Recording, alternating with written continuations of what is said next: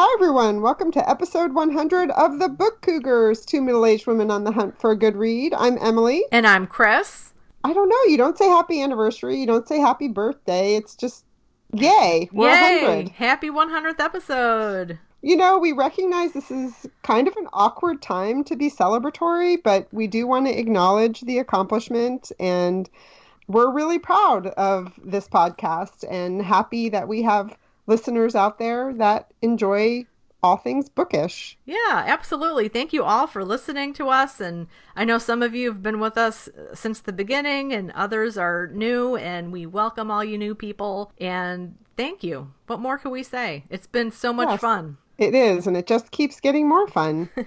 and we have a lot of thank yous to start with really quickly here. We want to just thank our Patreon sponsors. Some of you have also been with us since the beginning, and we really appreciate it. Patreon sponsor Helen just upped her ante last week. We really appreciate it, Helen. Thanks, our Helen. buddy down the street, Emily, dropped off a lovely congratulations on your 100th episode card and gave us a little spending money for a biblio adventure. Thank Thanks, you, Emily. And then we got a great email yesterday from listener Sue, who's a subscriber to the newsletter. We sent out our monthly newsletter last night, and she just uh, emailed us back and said, Thank you so much for the podcast. And she said, My hair is getting really big, and, I, and I just bought two boho bandos from her local independent bookseller which I thought was a good reminder. You know, we don't just have to buy books from our indies to keep them open right now. We can also go online and buy their sidelines. Yeah, absolutely. So thank you, thank you to everyone, and thanks again for listening. Yeah, and to celebrate our 100th episode, we do have a, a really nice giveaway. We're trying to keep it simple, and we wanted to find a way to help support independent bookstores with this giveaway. So, Emily, drum roll. Yes.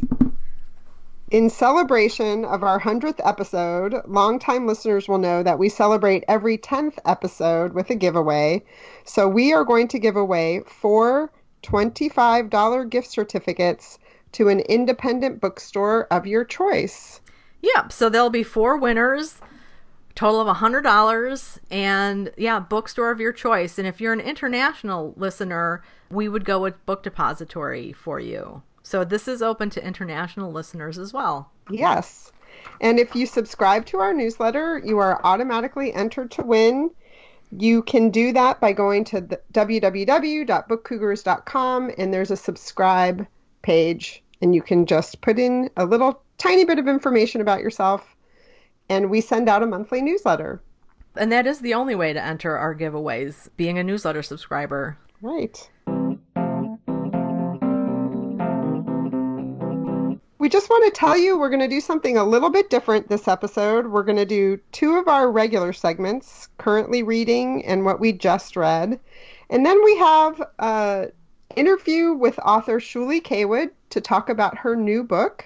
And we did an interview with Annie Philbrick, who is the owner of Bank Square Books and Savoy Bookshop and Cafe. Annie is on the board of BINC, which is the Book Industry Charitable Foundation, and we wanted to talk with her about the great work that they're doing to support booksellers and bookstores. Right. So, Chris, what are you currently reading? I'm currently reading a horror novel.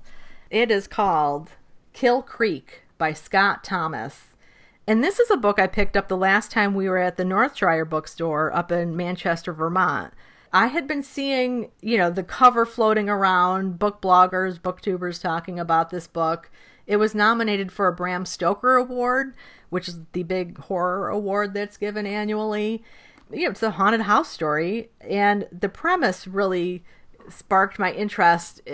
It's about uh, this haunted house in Kansas, in the prairies of Kansas, that a man built just before the Civil War. He was a white man involved with an African American woman, and they were murdered in the house. And then years later, these two sisters move in. And I won't say anything more about the house other than there's this internet mogul who has a, a site dedicated to horror and he likes to do live events to up his ratings and gain viewers. He has four of the most famous horror writers come and spend the night at this haunted house. Oh, And- creepy. Right? And so you would think most of the action is all about being in the haunted house. Um, I'm just about the halfway mark, and they are out of the house. And so much of this story is about what happens afterwards. So, so far, so good. It has had some creepy moments. I did keep looking at the doorway to my bedroom as I was trying to fall asleep last night. um, so, so far, so good. And it's been really windy around here Oh, the past couple yeah. days, so that that can't help because it adds those you know creaks Oh. in your house and, And- all of that. and you know what? The wind was hitting the window just right as I was reading last night, going, ooh. Oh, no. You know, through the window pane. I was just like, wow, this this could not be better. All I needed was some thunder and lightning. That's great. Well, I just started a new book just this morning called Valentine. Some of you may be hearing about this book because it was just announced as the Today Show book club pick. And I heard about this book because when we got to go see Jeanine Cummins talk about American Dirt at RJ Julia, she mentioned this book. This was one of her recommendations. And I right away went home that night and got an arc from NetGalley. Thank you, NetGalley and HarperCollins, but then never got to it. And now it is out in the world, so it is available. And um, this is Elizabeth Wetmore's debut novel, and it's set in West Texas in the 70s. And the opening of the book is where a brutal crime is committed on a very young girl, a 15 year old girl. And then the book takes the perspective of five different women in this small West Texas town and what this crime, the effect that this crime has on each of them. So it's a heavy subject matter, but I have to say I got through the chapter where the crime was committed and there's it's not what's the best way to say it? They don't actually, you know, detail the crime itself. You know that something has happened, but it's kind of really the story is about the aftermath Mm-hmm. But trigger warning, you know, it is about a rape. So, and I'm through the first two uh, chapters with two different female perspectives, and the writing is sublime so far. So, again, the title is Valentine by Elizabeth Wetmore. I've been seeing that book floating around a lot on the internet. Yeah, Yeah, yeah, and the the title comes from the fact that it all happens on Valentine's Day, which is interesting. So mm-hmm. right away you understand the title. Are you reading anything else? I am reading the Harriet Beecher Stowe biography by Joan Hedrick. And that was one I had, you know, I, I started it a while ago and I, I put it down because things just got busy. And it, it is kind of, it, it's not exactly dense. Well, I guess it is kind of a dense biography. It's brilliant. And I did want to get back to it. So what I decided to do was to read one chapter a day. That's it even if I want to move on to read more, I'm not letting myself. I'm just reading a chapter a day because I know I'll get through it. Um, sometimes with biographies, they are, you know, quite often dense when they're a biography written for adults. And I found that I either kind of obsessively whip through them, like I did not too long ago with the biography of uh, Margaret Fuller, to the point where I don't really remember that much about it because I, you know, I took Right. I, it just I went through it so quickly, and then other times don't read it often enough, and then it gets put to the side. So with this book, I definitely wanted to read the whole thing. So one chapter a day is working really well because it's helping me retain more information because I do take notes on for kind of like what the biggest what the big point of the chapter is and it's really helping me see the outline of Harriet Beecher Stowe's life a little bit more and understand her development, which is what the writer is laying out her development as a writer and a thinker and a woman. So I'm really Yeah. enjoying it and highly recommend it. That's really cool. I have uh, heeded your advice, and I too am reading a nonfiction. It's called The Givers Wealth, Power, and Philanthropy in a New Gilded Age by David Callahan. And when you told me that you were reading the Harriet Beecher Stowe biography a chapter a day, I decided, you know, I'm going to implement the same thing with this book. And I'm going to do it in the morning as well because that's definitely when my mind is more fresh. And I too am taking a lot of notes. And it just it makes me appreciate each chapter more, I think, and, and just be more thoughtful as I read it. Mm-hmm. And you know, this book is about philanthropy, which is something that I work in in my day job. And it's about the tremendous wealth that we have in this country and how some of these philanthropists, you know, you've heard of their foundations like the Bill and Melinda Gates Foundation and the Zuckerberg Chan Foundation. They have literally billions of dollars in their funds. And when you own a foundation, there's a requirement by law that you give away a certain percentage, typically it's 5% of your funds every year and and that's a way the government has set so that you can't just put money in there and you know as a tax diversion and harbor it and never spend it hmm. and giving away when you when you've got billions of dollars sitting in the bank to give away 5% can mean you have to give away you know 500 million dollars a year mm-hmm. which is a lot of money so this book really talks about how these foundations and these wealthy folks who are giving money in the philanthropic sector are really affecting society as a whole. In and some of us, well, I was just going to say, some of us might think they're doing great things, and some of us might not think they're doing great things. It depends a lot on your politics mm-hmm. and what matters to you as a person living in society. And the other thing he really addresses in this book is that, and this is something when I was in grad school studying philanthropy that really troubled me, is you know, a lot of the wealth that was built in this country, and I'm talking about going back to the time of the Rockefellers and the Carnegies, you know, it was built on the back of people working in the Industrial Revolution. Mm-hmm. And the question has always been, you know, that part of the division of wealth came because those workers weren't paid very well. And so, you know, entrepreneurs have the right to earn money and for the risks that they take, but there's also the question of why not share some of the wealth. And that question hasn't changed. Mm-hmm. You know, it still exists in our society today, which is why, you know, we see the tremendous income disparities that we have. And so it's something that I struggle with a lot um, in my work. I will say that with everything going on with the outbreak of the coronavirus, that the two foundations I work for are doing really wonderful work and really stepping up to help. But part of the point that David Callahan makes in this book is that some of the these wealthy also harbor so much money in tax and you know are, are have the ability to not pay tax on their wealth that it kind of creates some of the problems then in society that they're trying to fix mm-hmm. because the money's not going into the government where then it can be spent in society to help aid some of the people that need the help. Mm-hmm. Does that make sense? Yeah, it totally does. And I mean, that's it's a similar problem to businesses using tax shelters, you know, with overseas banks or cruise lines that are American businesses supposedly flying under foreign flags, so then I have to pay taxes, right? Is right, right, yeah. yeah but the but but part of the difference here is that then, so if they're for example, if there's not an, as much government money available to go into Medicaid, let's say, this is just an example, that then it's almost like they're creating the problems that then they go in as philanthropists to try to solve. Oh, I see. But yeah. they have more power to make the decisions about how the problem is going to be solved. Well, I was going to ask, I don't know that much about foundations at all. So when you say that they have to give away 5%, is that. I, I mean i thought the whole purpose of foundations was to give away the money that they're collecting so 5% doesn't seem like very much.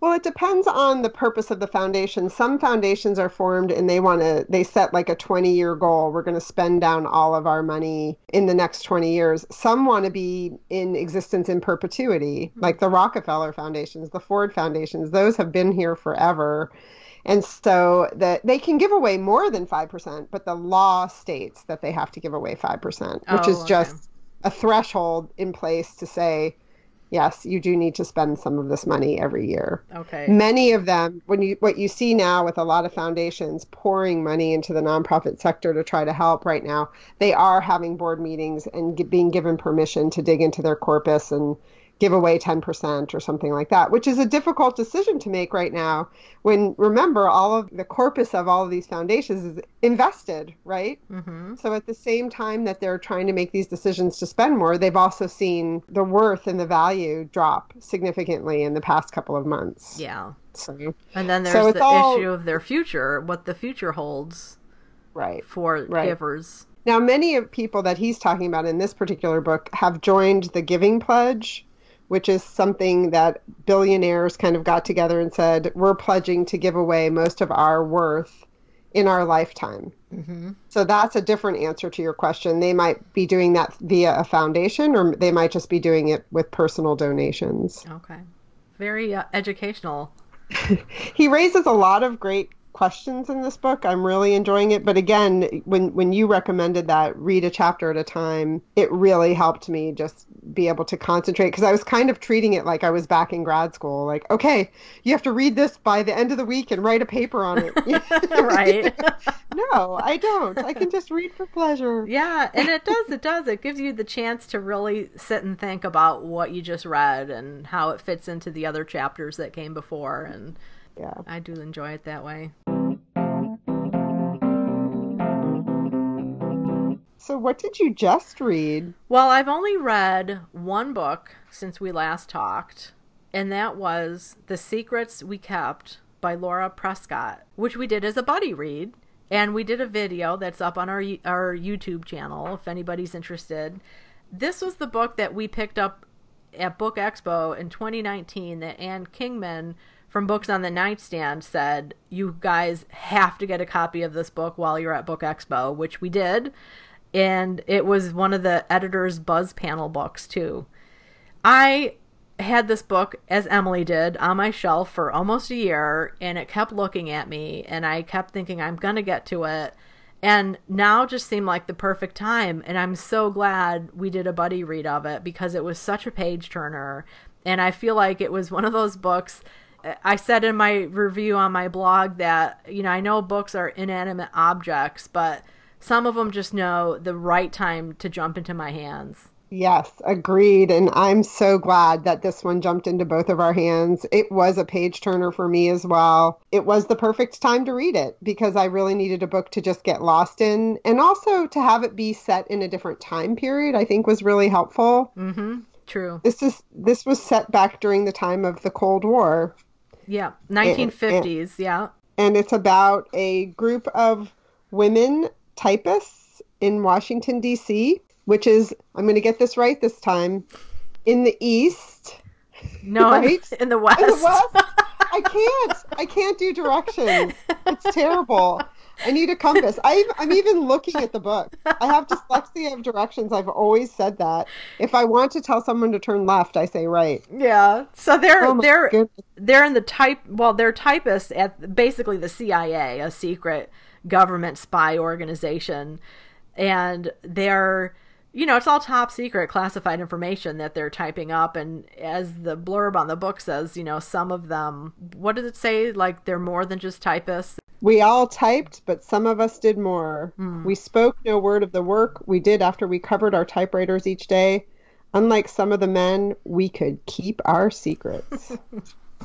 awesome. Yeah. So, so Emily, go ahead. So there's the women and the type, the typists, right? The, and then the there's also it's kind of a book inside of a book because Boris Pasternak, the writer of Doctor Zhivago, and his mistress also play a huge part in the book. Yeah. So the the premise of the book is it's the Cold War. Boris Pasternak is one of Russia's most beloved writers. The USSR has been getting rid of writers that don't toe the political line that they want to have represented in fiction and poetry. He has survived a lot of the purges because he was one of Stalin's favorites. But rumor has it that this new novel he's writing has anti Soviet elements in it. And so, you know, what was the KGB is surveilling Olga, his mistress, and Pasternak. And as most authoritarian regimes do, they don't necessarily attack the person causing the problem, they attack the person's loved ones. So Olga, in a lot of ways, pays the price for his literary output that she was the inspiration for. She was the inspiration for Laura in Doctor Zhivago.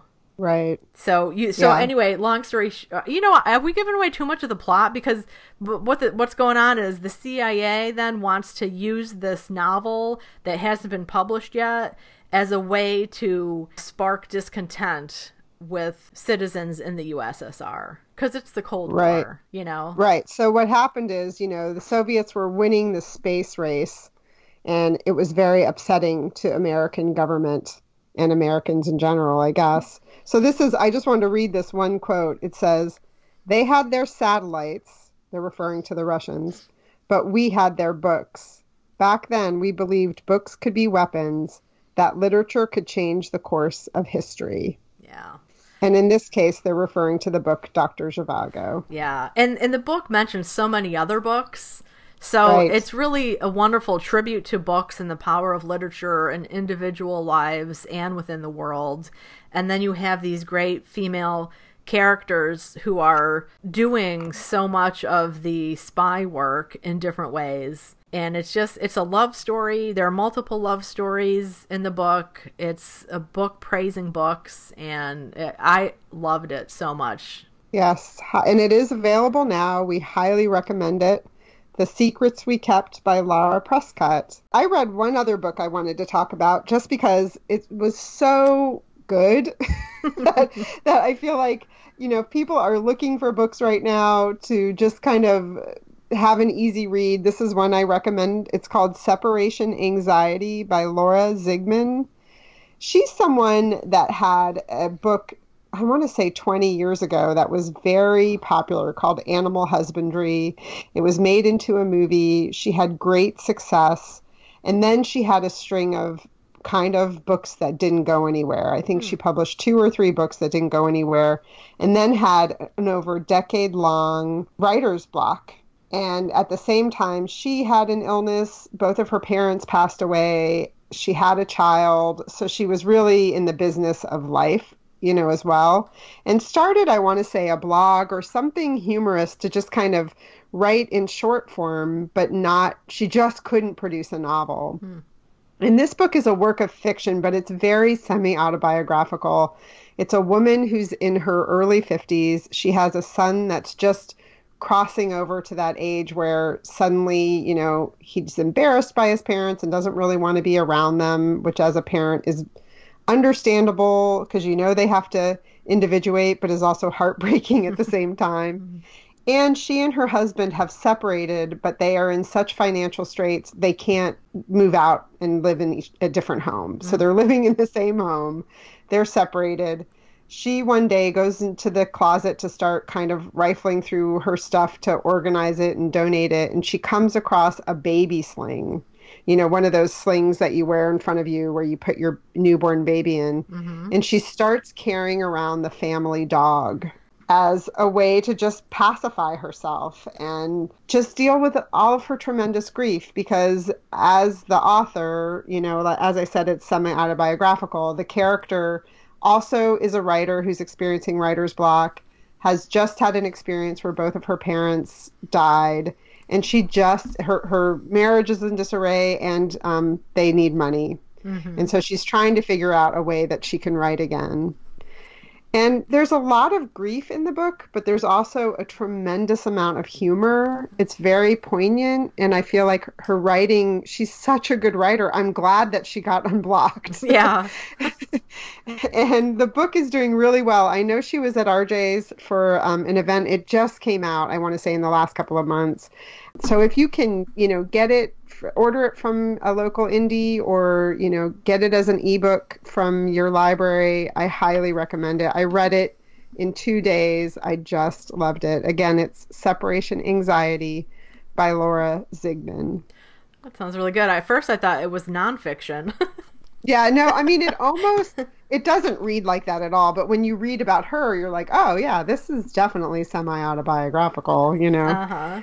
Our buddy Emily did work her the event at RJ's and she said that she was really just down to earth and interesting to listen to and she really acknowledges the struggle of writer's block and how hard it was for her all of these years, you know, to just not be able to access that either the creativity or whatever it was that she mm-hmm. needed to, you know. Yeah, writer's block is so interesting. I mean, because I know some writers don't believe in it.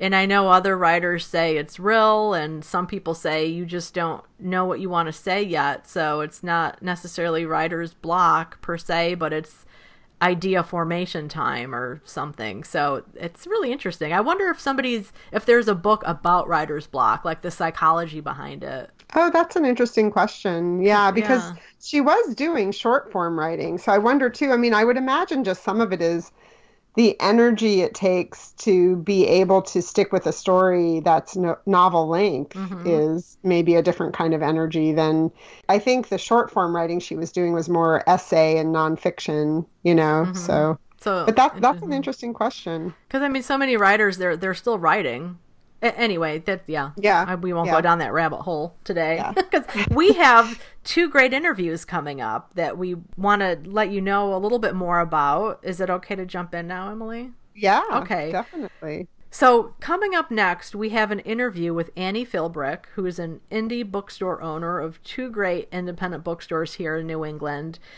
We so appreciated her taking the time to come and talk with us. Um, we focused our conversation on the work that BINC is doing. Annie is on the board of BINC, and that is the Book Industry Charitable Foundation, which was important to me as a Borders employee because when Borders was still in existence, uh, the full name, the industry name was Borders Group Inc., and so that was BINC for short. And the company had a foundation that supported booksellers in need. And when the company liquidated, uh, Pam French, who was the director of the foundation, kept it going, and it is now a national level foundation that supports booksellers who work in brick and mortar bookstores across the country.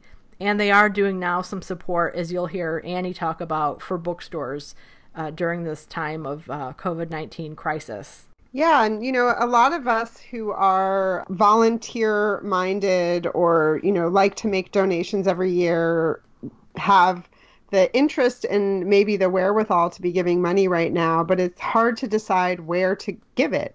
Or maybe sometimes you're used to giving more of your time, and right now, you know, we're being asked to shelter in place, so you can't give of your time. But giving to a place like BINC is really wonderful because they are they have their finger on the pulse of what's happening in the book industry and can really disperse the money that you give well. Right. You know, they have a system in place to do that. Okay, yeah, and, and then, you know, with all of this too, you know, I know a lot of people are in financial uh, straits right now, and there's a lot of worry about the future financially for individuals and families. So, you know, if you don't have the financial resources to give right now, sharing these organizations on social media is something that you could do as well because a lot of people don't know about organizations like BINC. Absolutely. That is a yeah. great idea. And, you know, we're not trying to pressure anyone, obviously. We just want you to know that the resource is out there. Right, exactly. Today we have a very special guest. We're thrilled that she's taken the time to be with us. Annie Philbrick is the owner of Savoy Bookstore and Cafe in Westerly, Rhode Island, and Bank Square Books in Mystic, Connecticut. Two bookstores that we frequently go to when we're not in our houses. yes. But you still can order from both bookstores, right. right? Correct. Yep. Online or by phone. We're down to a pretty skeleton staff who are sort of working their tails off and a little bit on fumes, but they are there 10 to 2, almost seven days a week. Sundays are kind of depending on how tired they are. Um, but fulfilling the online or and phone orders, and we do delivery, local delivery, curbside pickup, or um, free shipping. That's great. And we worked with the state to you know, we're not listed as an essential business, but they allowed us as a non-essential business to be able to provide books to, you know, people who need, want them, especially mm-hmm. the kids who are out of school. Right. That's excellent. And we should add too that we are an affiliate of your bookstores and we we love that program too and helping to support the bookstore in that way and our our podcast as well. Thank yeah. you. One of the things that we're excited to talk with Annie about today is BINC and uh, BINC is close to my heart because I was a Borders employee for 12 years. And BINC, it was a, a resource for a lot of people who I knew directly who got support when there were national emergencies, when uh, a family member was ill. And it was really fantastic to hear that Pamela French led the effort to keep BINC in the world as a support for all booksellers after Borders liquidated. Annie, I, am wondering if you could talk to us a little bit about what BINC is doing these days. Sure. So I sit on the board. I have since 2013, I think. I'm now the vice president of the board. And we've been meeting, we have a standing meeting every Tuesday, but we're also meeting probably two or three other times that week as the as mostly as the executive board with their new initiatives coming in all the time. But yeah, what their mission is to serve booksellers in need you know, whether it's a medical emergency, a family emergency, maybe they need a new car to go to work. So they do, they're, they're done in grants. They're not done as loans. They also have matching grants. So that sort of helps if someone needs a new car. They can reach out to their own community for support, and BINC will match that up to $2,000.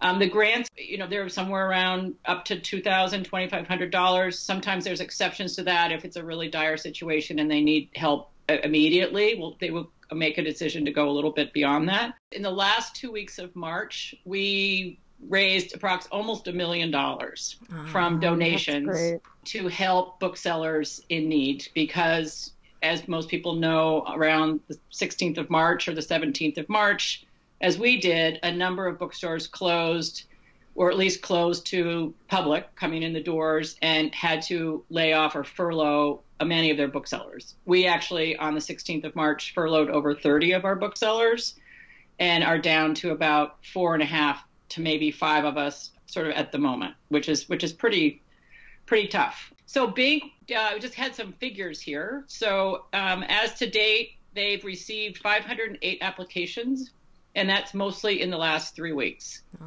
That is more than the total of the whole time between 2012 and 2019. Wow. They have had they've gotten 939 online donations, and in 15 days they helped 171 booksellers who have received 161,000 dollars in assistance. And the requests come in about every 15 minutes. Um, it's very simple. It's binc.org, Book Industry Charitable Foundation. There's an online form to submit that just asks basic information. It's all confidential. Um, I don't know who anybody is. You know, there's one person or one or two people in the foundation handling all those requests and trying to turn it around as fast as possible. You know, they send out checks twice a week. And this time, this past week was really critical because people needed to pay their rent. Right. And so the priority that we came up with a few weeks ago in a board meeting was that is housing and food assistance is the priority. They've also gotten some requests from bookstores so what's and they these were sort of put aside in terms of trying to help the booksellers who are really desperate to stay in their houses, you know, not get evicted because they can't pay their rent or work with their landlord. So last week, the author James Patterson stood up and offered $500,000 to be orchestrated with the American Booksellers Association and BINC to help bookstores. So that is a fund that he has offered up and they've also he's also teamed up with Reese Witherspoon with her production company Hello Sunshine to raise money. One goal I heard is twenty million dollars, but I, there's no final goal. It's just that was a number that in order to help bookstores. So between in mid-April, go to BINC or go to the American Booksellers Association website. In I think it's in mid-April, there will be applications open for bookstores to apply for assistance and then, so there's two hashtags that go along with that. One is Save Indie Bookstores, and the Save Indie and the B of bookstores is capitalized. It's all one word, so it's hashtag Save Indie Bookstores. And the other one that Reese came up with on one of her Instagram posts about do, talking about BINC, which was just amazing. If you haven't watched it, it's called Save a Bookstore, and the Save, the A and the B are also capitalized. And she, I, we were watching that. I was online in a, in a Zoom call, and Reese had just posted it on Instagram, and the number of likes were just exploding. You know, and now she's brought some authors on to talk about it. Elizabeth Gilbert was on, Cheryl Strayed was on, another uh, another other authors were on the Reese Book Club to talk about BINC, which is just amazing in terms of raising awareness. Um, yeah. And also, I got a notice on Friday from Pam French that the DC Comics donated $250,000 to BINC to for comic book retailers. Great. Um, which is the comic books is interesting. I mean, I don't know a lot about them, but um, Lion Forge is another company of comic books that also donated $100,000 um, last fall to BINC to help comic book stores. And I actually went to New York to the Javits Center, which is usually where Book Expo is held. And I walk in and I said, "What?" Because I was going to be there to help represent BINC when they announced this $100,000 $100, initiative, and I didn't realize that I was actually walking into Comic Con. um, so I, was, I hadn't gotten all the details, but I was there, and I finally looked around and I said, what what is this thing? And they said, oh, Comic Con. I said, you don't have to say anymore. Okay, I got it. I got it. like, you know, but the support is just amazing. And I, you know, they have BINC has helped our booksellers. You know, I didn't know anything about them until 2012 when Bank Square Books was flooded by Tropical Storm Sandy. And, you know, the whole store was just torn apart. Everything was taken out.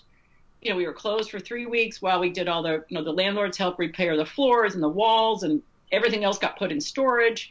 And the phone was ringing. I mean, it was just sitting on a windowsill. And I answered, and it was Pam French from BINC saying, How can we help you? And I was like, I don't know what. So, anyway, she helped some of our employees. And, and over the years, she's helped a number of our employees with, you know, family emergencies.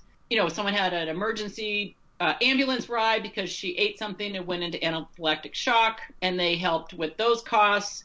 You know, another uh, bookseller's father suddenly passed away in Los Angeles, and she had to go out there and do the funeral arrangement. And BINC was on top of that immediately.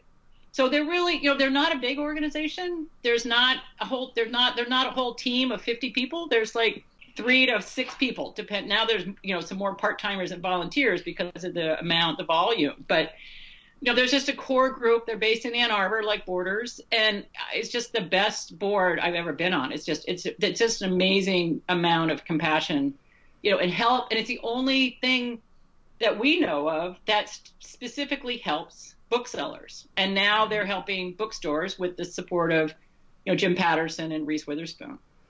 That's fantastic. I'm happy to hear there's still a profound lack of red tape because I yeah. remember as a Borders employee, it was a swift come to the rescue um, when employees needed help. So it's great to know that the organization is continuing on in that vein. Right, mm-hmm. and they're you know they're not in their office. They can't go to work in Ann Arbor, so they're all in their different houses, moving. And one of the husbands moves the checks from one house to another, you know, or, or the request, or they I don't know, however that works, but they're all working together, and I it's just so impressive. I mean, I just you know I think to watch these booksellers get assistance, you know, and now to have bookstores who are you know striving to fill out all the government grants, find money wherever they can find it to just ensure they can pay their staff they have, which the online orders hugely help. But to mm-hmm. not have people walking in your door, you know, especially for us in Mystic and Westerly, where the spring is coming and, you know, we're, we're past the first quarter in New England and it's coming to our busy time and, you know, we just, the doors are locked. So, but the online orders are, are huge and so no, keep them coming, and it will be great. But we're all trying to look at ways that we are solvent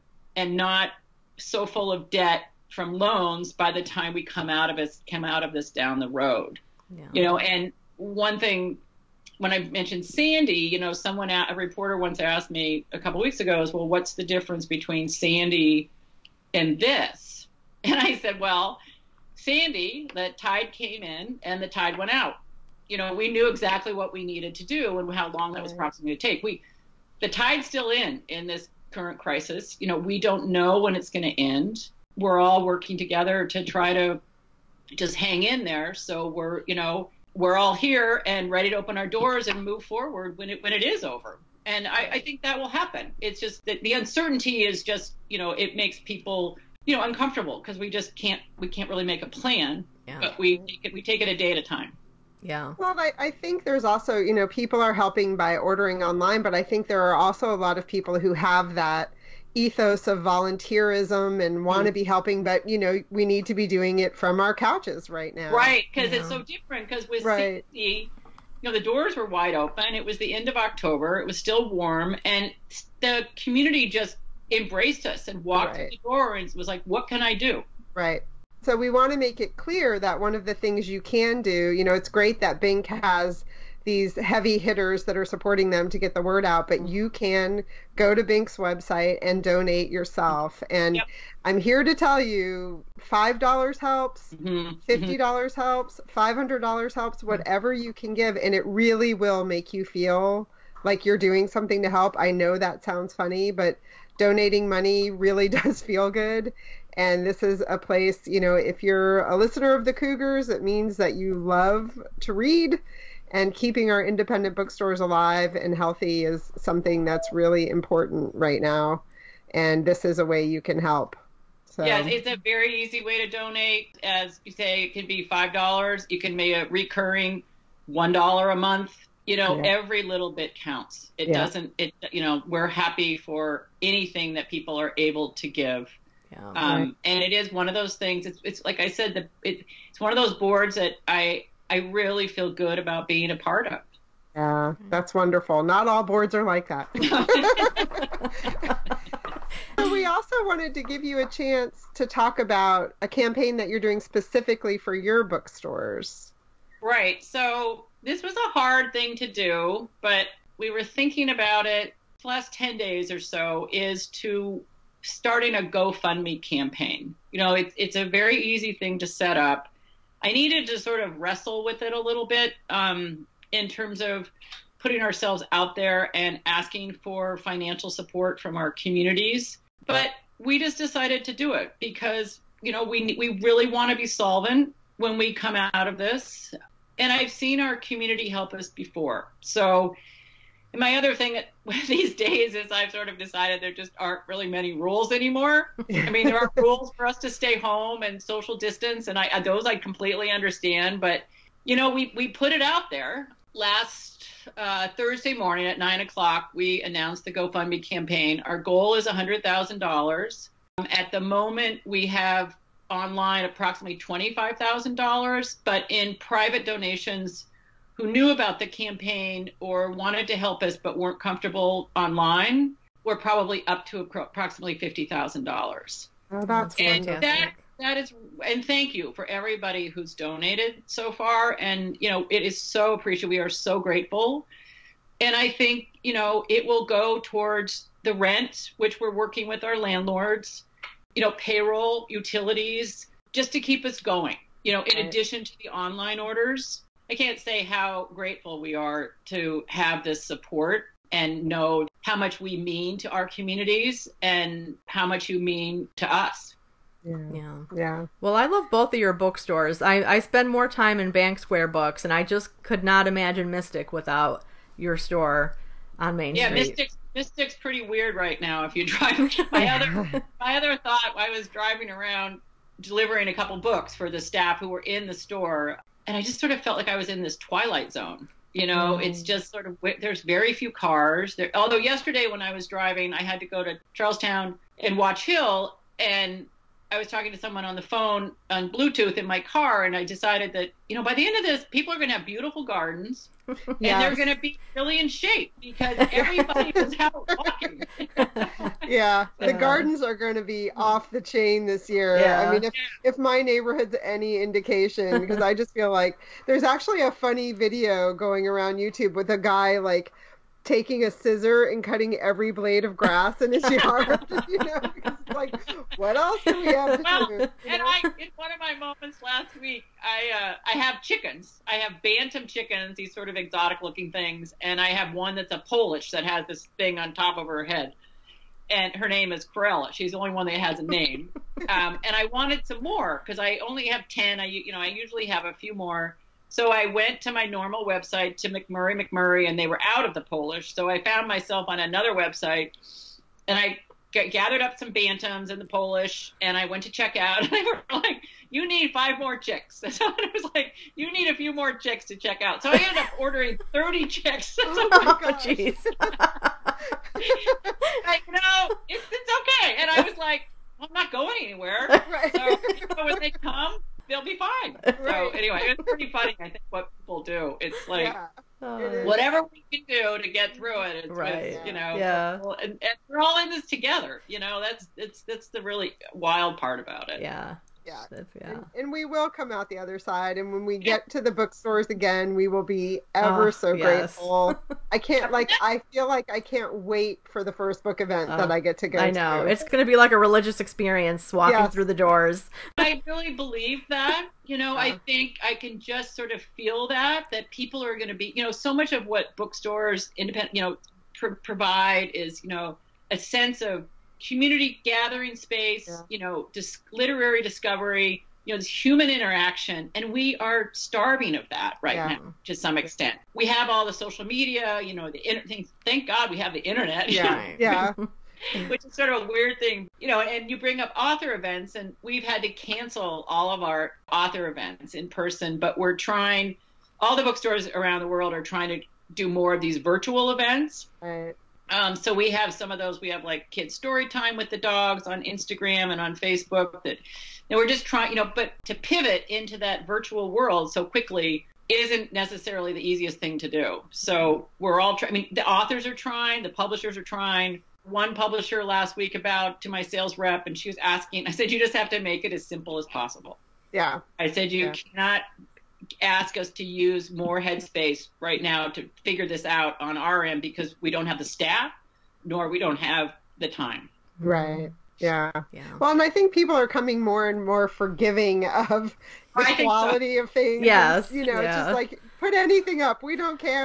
We're hungry you know, for interaction. too. Yeah. And so, you know, we do have our event social media person still on staff, and she's out there doing, you know, for the last Thursday I did, she we did a video at Savoy talking about sort of Easter and thanking everybody, and then I'm holding on to this Jellycat, which is a stuffed animal line chicken, this fuzzy chicken thing. I'm holding on to this thing, and I have all the other Jellycats behind me, and an author that I know, Armando Lucas Correa, who wrote The German Girl, sent us an email and says, I want to buy that chicken that Annie's holding. You guys can start becoming like the eBay of bookstores, you know, just like holding up things. so we're, you know, that's what we're working, you know, we're Yeah. just doing everything we can think of. And, and with the energy and, you know, headspace that we have. Yeah. And, you know, my staff are, are amazing. I mean, they are hanging in here. You know, my bookkeeper is up in her office by herself, filling out all the government, federal, and state forms and for loans and the grant, whatever, whatever else we can find. I was actually on the phone with our landlords yesterday in Mystic, and working, you know, working out a plan with them, which is which was great. And she tells me that the woman who started Spanx, you know, the Oh, yeah. Yeah. whatever you call those things, the elasticized girdle thing, whatever. She started her. She's a woman, and she's putting up five million dollars to help woman-owned businesses um, in the form of grants. Because she, her story, I looked it up. Her story was she started that with five thousand dollars, Hmm. and she knows what it's like to do. And so it's to empower women um, in with their businesses. So everyone's sort of coming to help as, as best they can. Yeah. That's great. Yeah. Yeah.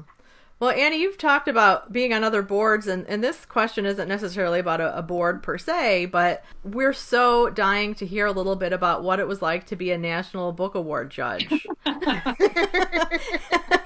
Well, Yes. it's like a hundred years ago. I think it was us the what, skinny. 2016. Well, it was actually fun, hard, you know, challenging.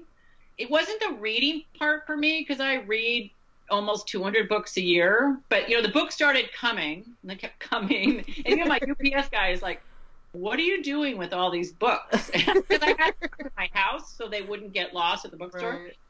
So I finally had to set up a couple more bookshelves in the garage because I I need to see them. They can't just sit in a box. Mhm. Um, so that was sort of the first part when I realized that I was going to get like four or five hundred books to do that. Wow. Not many.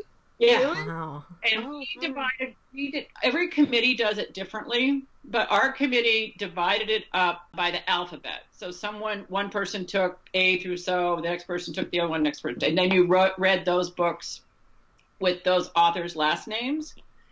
And then we would have a call, and we would, you know, pick out the books that we wanted other people to be reading that we thought were, you know, good contenders and then we would talk about those books. Someone might have already read it another time, but we would talk about it. And it took us, you know, down to, I guess, in September we came up with the top 10. And then coming to the five, there were a couple that were that had really soared to the top early on in terms of the writing quality and just the quality of the book. But it was the conversations were interesting. And it was interesting for me as a bookseller. Everyone else on the committee were authors or um, one was a reporter for BuzzFeed. And I had to take off my bookstore hat. You know, I had to just do it as a reader um, and not thinking about how am I going to sell this book? Right. But you know that did interfere in my thinking a little bit. But just because that's what the hat I another hat the hat I wear. But it was really about reading and the quality of the writing, the quality of the story, you know, and how it speaks to you. So it was interesting. It was, but then you know when I finished, I found in November, I couldn't read anything but these psychological thrillers. brain candy. I yeah. couldn't read anything too complicated. I mean, they're good. I love reading those anyway. I love those dark psychological thrillers. Right. Yeah. But I just whipped through them. You know, I was just, I just needed to cleanse my brain, you know, from all the different reading. And I was fiction. I was not nonfiction. So. I would never do nonfiction because I don't feel I'm at all qualified to do nonfiction. I just read much more fiction. Um, but I just had to read these, just these thrillers that I could just like re, re, re, restart my brain a little bit. But yeah. it's good, and it's you know it's really good sort of intellectual discussion about these books. And I found it fascinating to talk to listening to some authors' perspective on books. Um, just th- those are people who are writers themselves, and yeah. sort of examining a book and what what are its merits and and you know whatever else about it. That was that was I learned a lot from that. It was hmm. good. Did you find that you all were in agreement on the winner, or was it complicated uh, to get to that part? We were. Pretty, that's where it was. We were pretty much in agreement. Yeah, that's there wasn't cool. a lot of arguing about that. Yeah. I know some communities that that can argue about it, but or argue or debate maybe is right. a better word. Yeah. I always have this Im- impression in my head that it's like a jury room, you know, like, and and there's you know people are campaigning for their favorite book, and it you know goes back and forth and back and forth for hours until someone breaks or something, you know.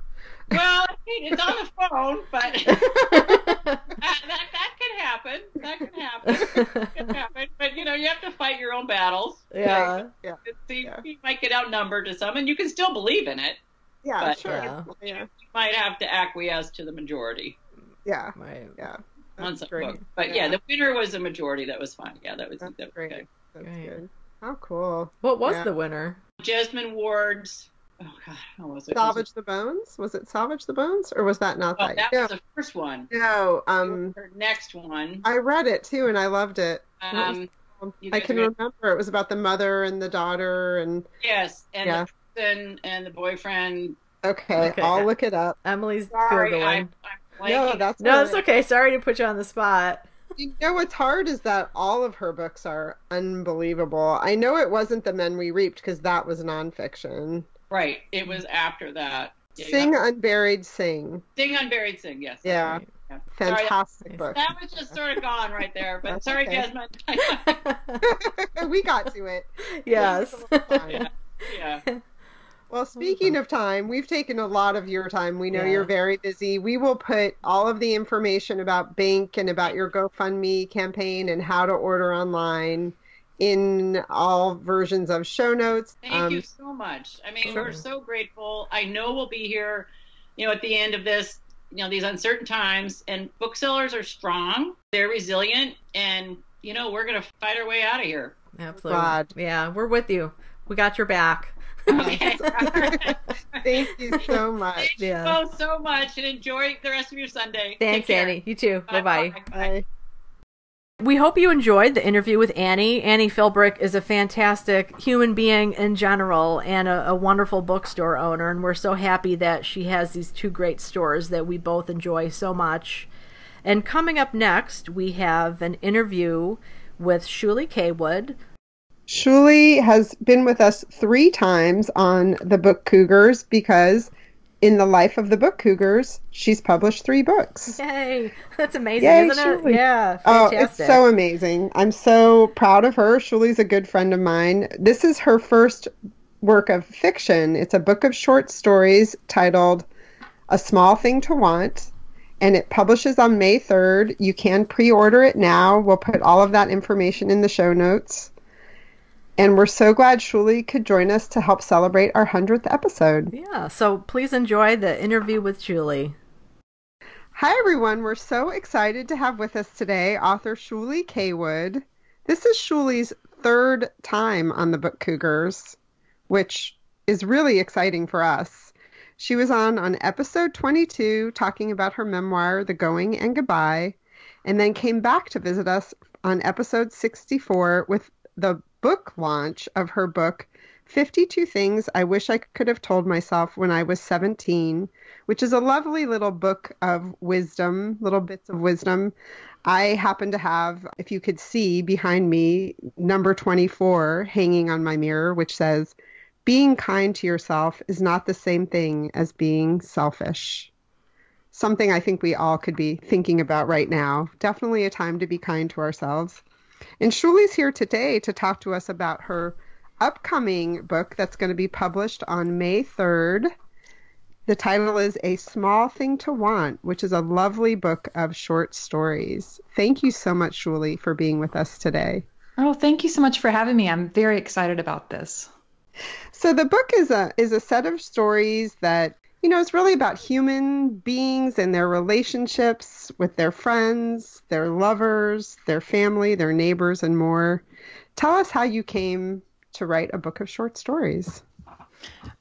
I began writing this book in 2014. I was actually in my MFA program studying creative nonfiction, which is what I had applied to be in the program for. And I was writing my memoir, and actually I got stuck. I got tired of writing within the confines of truth, which you have to be with memoir. And I really wanted to just have the freedom to make up stuff. And so I started writing fiction that summer. And I began loving it so much. I hadn't done fiction writing in many, many decades. And so I um, liked it so much that I decided I wanted to study it in my MFA program, and that meant that I had to, you have to apply for my MFA program from Queen's University. You have to apply to the genre that you're going to study. So I had to apply to be in the fiction program, and I was lucky. They allowed me in. Fiction and creative nonfiction, of course, have many many crossovers because when you're writing creative nonfiction, you're using the storytelling techniques that fiction writers use. You're just within the confines of truth. So I, there was a lot of crossover for me, but I got to study fiction and creative nonfiction during my MFA program. That's great. Wow. I remember, I'm full disclosure, friends with Shuli. And I remember when she was struggling to make that decision. And, you know, I loved this book so much. So I think it paid off. Kudos well, for you. Thank for you. being willing to, to, change lanes midway, which isn't easy to do. Well, it was a, really a labor of love. I loved writing this book. So it was really fun. So it's 12 short stories, and I mm-hmm. noticed that some of them have been published in in different outlets, individual as individual short stories. So how did you bring these 12 together? Did you did you have a process for how you selected the stories that you chose or you know how did you fit them together?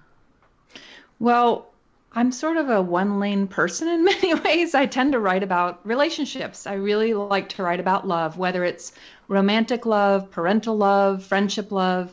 I really like exploring and writing about what attracts people to one another, who you accept into your life, who you let go of in your life. And so it's a theme that was really easy to bring together because it's what I write about. So there's I had very few stories that wouldn't fit into this collection. When I initially sent it to the publisher, it had two other stories and it ended up being that I kept writing about a certain character and so I ended up adding two more stories about that character and so he took out two stories and put those two in. But that's how it the theme is definitely um, is what holds them together, which is about all sorts of different kinds of love. So while you were selecting the stories and, and revising them, did you go back and revise stories that you thought were finished already to kind of have them fit a little bit better together or anything like that? I'm just kind of curious. I and I have to say I haven't read the stories yet. So I'm asking these questions, you know, not having read them. Sure. Uh, other than the stories that are linked, They're, um, it, I did not revise to make them fit together because they, uh, with the theme that I generally write about, it was easy to have them together. I certainly did revise them. I kept thinking the collection was done and I would send it out for a contest. And then I would think, no, it's not done. And so I kept revising and revising and revising. And until I really thought it was done, that's when I sent it out to the publisher that I went with, which is Press 53. I, they were top of mind when I was looking to publish this. So I have a question. This is something I think Chris and I have have talked about before on the podcast.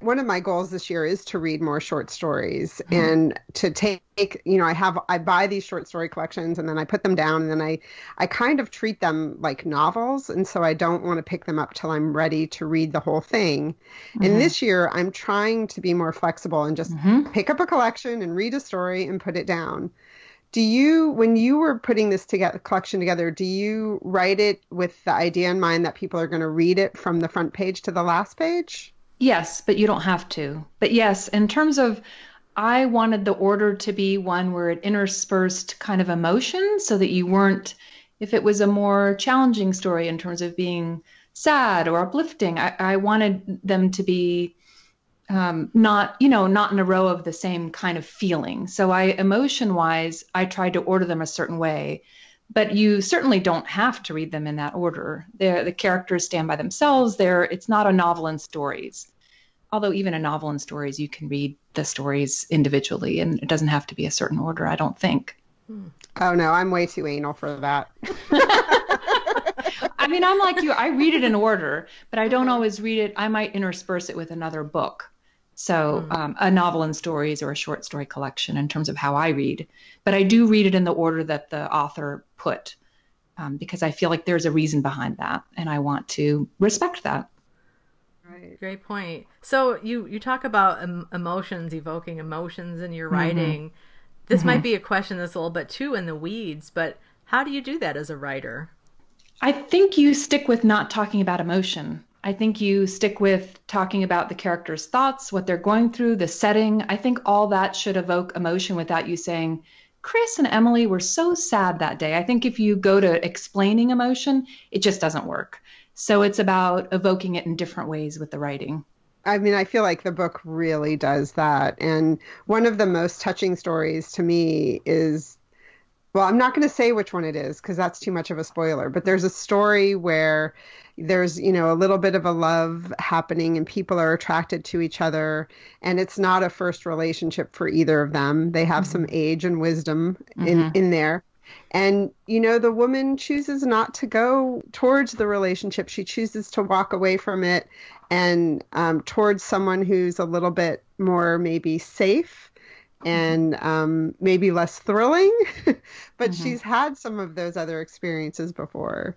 And I thought that was so touching. You know, there's a lot of wisdom in this book about relationships and what we learn from them. Well, thank you. And I think I'm a person who really, that's just something I'm interested. I'm that person who eavesdrops on couples having conversations. I watch body language is of people sitting in a restaurant where I can't even hear them. And I'm always guessing, is this their first date? Is this their hundredth date? Is this their breakup? You know, and I, I like to watch people and, and I like to figure out, I always have a backstory for these people that I watch too, that is completely wrong, I'm sure, but I always immediately create a backstory of why they're together. And couples especially fascinate me, but so do friends. Why do friends stick together when you see them and you think, well, one's treating the other badly, or they don't match in terms of friends. And of course, our families of origin, we don't get to choose. And so, why, you know, do we stick with our families? Do we break away from them? What are the reasons that we do that? All that stuff really fascinates me about just interpersonal choices that we make. So, another kind of um, question that I have just about the design of the book is I love the titles you have for the stories. And I'm wondering if the titles find you or if that's something you really work hard at when you're when you're putting them on. And I, do you I, keep track of your stories through the titles as well? I wonder. I do keep track of the stories by the titles. I used to hate titling things. I don't know why. And then I realized that it was an opportunity for me to find a little kernel of I often pick a word or a set of words that are said in the story. Sometimes it's completely different from any word that's appeared in the story or a set of words that's appeared in the story, but most of the time I find a little phrase or a word that suddenly can take on a different meaning as the title. And so now I see titles as an opportunity to give more to the reader. It's like a, a window or an introduction that allow you know if you write a poem about apples it's not really interesting if your title is apples it's more interesting if there's a word that you pick out that makes the reader enter the story or the poem differently because of that title. And so I like those little twists now, and I really enjoy making titles now. And usually they come to me. I'll be writing along and I'll say, oh, okay, that's the title right there. And it's been really fun now. I used to, like I say, not like it at all. And now I love it. I love doing titles. Well, they definitely get your attention. So I, I would, I'd venture to say you've mastered it. Well done. I'm trying. so that's interesting, Shirley. Um, would you be able to or willing to talk a little bit more about your writing process? You know, sure. do you I know a lot of writers have writing groups that they're a part of, others shun those. So just kind of curious about your writing support and then your writing routines. Sure. I um I'm very lucky. I'm part of two groups. One's an in-person group of two writers who are local and we meet about every month or two and, you know, give each other feedback. One of my longest um, official writing buddies is um, my, my friend Corinne. We have been, uh, we used to work together. And it's funny because when we worked together, we barely knew each other. And somehow, when I was leaving my job in which we worked together, we started talking about writing, and then we both realized we write creatively. And so since then, we've started exchanging work monthly, and that's been now years that we've been doing that. And she gives me feedback. And then someone named Emily Fine also reads almost all of my work and also gives me feedback. And I would say that those that feedback is hugely helpful. I don't know that I could write in a vacuum because I miss things definitely and I want feedback on how how the story is going, how it how it sits with somebody. My writing process is that obviously so it depends on fiction or nonfiction or poetry. If it's nonfiction, obviously I know the ends of the story. Like when I was writing my memoir, I knew the ends to every single story. There was no surprise. It was my life. One of the things I love about fiction that is if you if you know me well, uh, you know I'm a person who likes to control things. I like to know the ending of things. Emily knows that I will read a story, a book, and she hates this about me, but I will go to the back often, not always, but about 50% of the time I'll flip to the back, see what the end's going to be and decide whether I want to spend the time reading that novel to get to that ending. And it if I don't, crazy people. I know it makes just, me crazy. I put it down. so I don't. It's funny, and in all areas of my life, I like to know what's going to happen. I don't like surprises, but when I write fiction, one of the things I love about it is not knowing what's going to happen. I never know the end of the story, and that's what's interesting to me. I would not be a writer who plots it all out, and that's great. I mean, half the writers out there do that, and they are, do it very skillfully. That would not be me. It would bore me to tears to know how how what every chapter is going to be and what the end's going to be. So when I start writing a story, I never know how long it's going to be. I don't know what the characters are going to tell me, what they're going what secrets they're going to have, what I'll discover about them. It's usually a story will start for me as some sort of situation, usually between two people. And I will just write it from there and discover who they are and what they want to tell me and what's going to happen. And to me, that's the funnest part about writing fiction is just the surprise. I've had characters tell me stuff that I just was shocked. I thought, what? You did what? And you love who or what did you do? And that's that's the really fun part of it for me. So different than um, nonfiction writing. It's really interesting. True. Mm-hmm. It's funny because I just finished a novel this morning that I will, by the time you're listening to this interview, the beginning of the podcast, I'll have talked about. But I suggested it to Shuly. And when I got to the very end and read it, I, I actually had this thought in my mind. I wonder when Shuly reads the end if she'll decide she wants to read it or not. friend that reads the end of books first. It makes me absolutely insane because I love. I don't even read the flap of a book. I don't really, oh, really? want to know much about a book at all when I enter it. Yeah, yeah, that's interesting. Yeah. Have you different. always been like that, Shuly? As a, yeah. even as a kid. Wow, interesting. Oh, I don't I don't remember how I read as a kid. I know as a like even in college, yeah, I would flip to the end. Now, uh, there is a story that I will talk about that I didn't read the ending and thank goodness I didn't. It's probably my favorite short story. It's called Roman Fever by Edith Wharton. Mm-hmm. And um, it's a story that it's a very quiet story. It's about two women. They have daughters and they're in Italy and they're talking about their past. And that's mostly what the story is. And at the end, there's a big surprise and twist that happens at the end that, that I didn't see coming.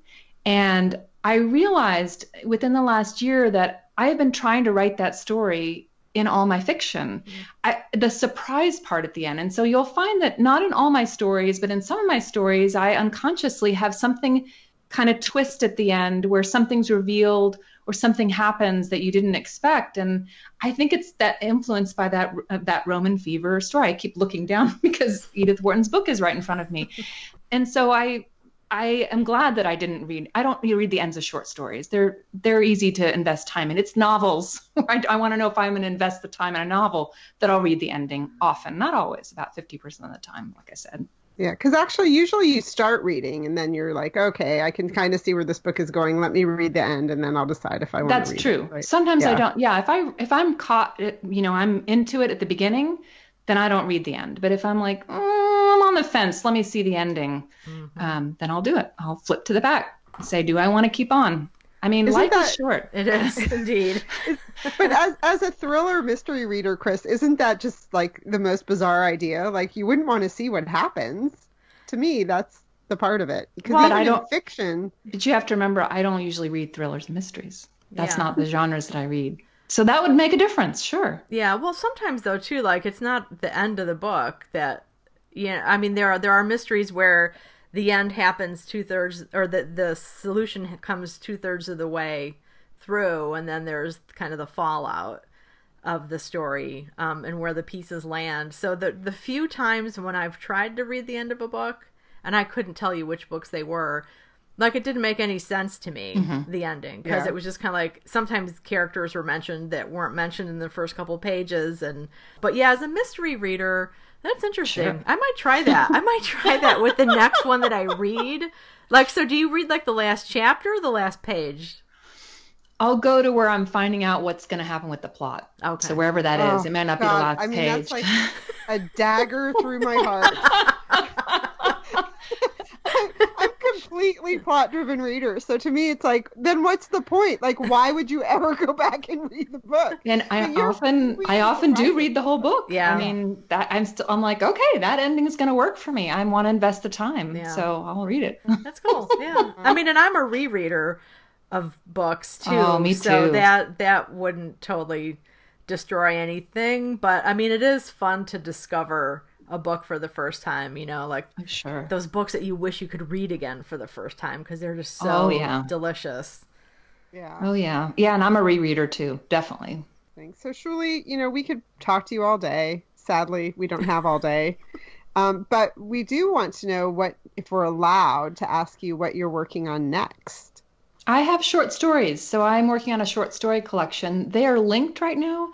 I don't know if they'll eventually be linked. So I'm on my second story of the linked short stories. It's the first story that I wrote was about um, these seven, I guess they're college roommates. Most of the story that takes place with the first person is when she's about 40 years old, but it keeps kind of going back to these housemates she had. So there are seven of them, male and female, and now my second story is about a different housemate and i don't know that i'll continue on. I'm just sort of seeing where that takes me. But and then i have two other projects. One is uh, one is about a writer going to a writers conference and she's a character very unlike me and then another um, longer story that I have um, is a love story that may, I, I want to say it's sort of a romance, but it's not because it doesn't have a little neat ending. Um, I've written the whole thing, it's novel length, but I think it's more like women's fiction rather than because there's a lot of stuff about family secrets. So it's not, to me, it's not really a romance. I think if I submitted it to a, a publisher of romance, they would want the scene at the end and the kiss and all that. And that's just not my style. I don't really like things to be cheesy or wrapped up in a bow. So I don't know how I don't know how I'll eventually what I'll eventually do with it. And there's some other big news. Did you not want to talk about it? Thanks for asking. I have a poetry collection that I submitted to the Mercer University Press contest that's called the Adrienne Bond Award for Poetry, and it won in for 2019. And so it'll be my first poetry collection. It'll be published next year, 2021, by Mercer University Press, and I'm excited about it. This is the definitely the book that I've been working on the longest. Some of the poems are from my 20s. Um, most of the collection I wrote in the last decade, but some of them are very, very. There's a couple poems I wrote in college, so it's a it's one that was written over more decades than I want to admit. oh, congratulations! That's so exciting to hear. Thank yeah. you. I'm excited. Super exciting. To remind people, the name of Shuly's newest book that we've been talking about is called A Small Thing to Want. It's going to be available on May 3rd, but you can pre order it now. We'll put all of that information in the show notes. Is there anything people need to know about purchasing it, Shuly? Is it better to do it from your website or? It's whatever's easiest for people. I always okay. say that. So I want people to have the easiest way to get to it, and whatever that is, is great. I'm just thrilled that somebody will want to read the book and pick it up, and that's always a gift for me. Excellent. Well, thank you for writing because it's a gift for us, and we've well, I've enjoyed everything I've read by you so far, and I can't wait to dive into this collection of short stories. Well, thank you so much for both of you for having me on. I really, really appreciate it. It's our pleasure. Thanks. You know, we forgot to mention too that this is our hundredth episode celebratory episode, and we're so thrilled to have an author on that we both love and that's you know old old hat for you now. It's your third time. So thank you so much for well, joining us. well you also had an author on who has listened to every single one of those episodes because i love the book cougars and i have been here since day one listening to you all and i love the podcast. It's fabulous. So thank, thank you all for all the time and energy you put into this podcast. Oh, thanks thank julie. you. We hope you enjoyed the interview with Shuly. I do have to say that Emily, when she dropped the book off for me to read, because Emily read the book first, she was supposed to have left in her tabs that she put in, but you took them out. I did. I put put gloves on, and I took out all. I took pictures of all my tabs, and then I pulled them off because I was afraid it was going to cause you stress when you oh, were no. reading. Oh, I wanted to see them. Remember, we talked about keeping them in there so that then we could maybe have points of conversation like, oh. why did you tab that? What were you thinking? A c- complete fail, as my kids would say. well, I look forward well, to reading it and then and talking with you about these stories. Thanks for listening, everybody. We hope you're all staying safe and staying home if you can. And we want to thank all of you essential workers who are out there keeping our communities going. Thanks for listening to the Book Cougars with Chris Wolak and Emily Fine.